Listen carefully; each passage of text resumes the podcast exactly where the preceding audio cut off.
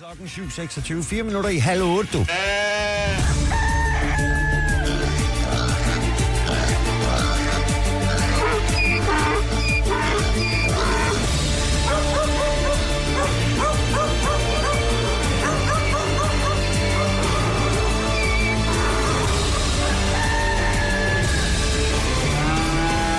Topstart på Pop FM. Nu dyre nyt. Præsenteret af Maxi og vi lægger ud med en efterlysning.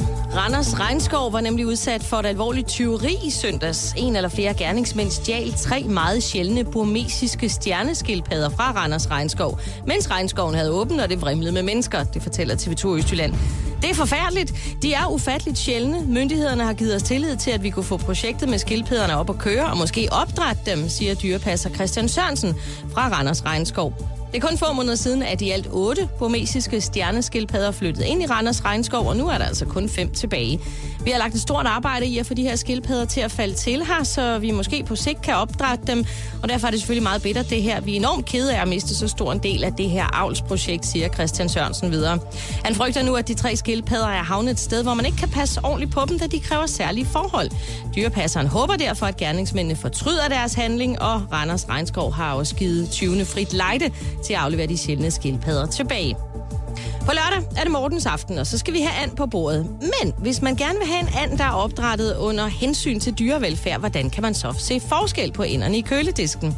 Det kan være svært for forbrugerne at vurdere alene ud fra emballagen, om anden har haft et godt liv.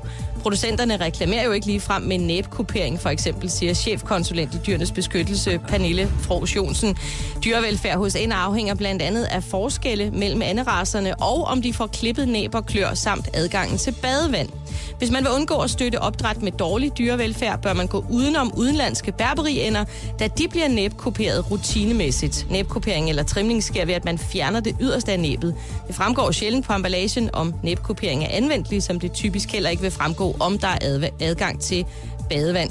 Derfor anbefaler dyrenes beskyttelse, at man køber ender, der er mærket med anbefalet af dyrenes beskyttelse, eller som er økologiske. Her er der nemlig høje krav til, at enderne kan udleve deres naturlige adfærd, med blandt andet adgang til det fri og krav om dagslys, siger Pernille Fros Jonsen. Vi lukker og lukker med en uhyggelig historie fra insekternes rige. For nok er Halloween overstået, men blandt kakerlakker og smaragdvepse er det zombietid hele året. Smaragdvipses reproduktion foregår nemlig ved, at de først stikker en intetanende kakerlak i hovedet, så benene lammes. Det næste stik rammer nervesystemet, og nu har vipsen kontrol over kakerlakkens hjerne.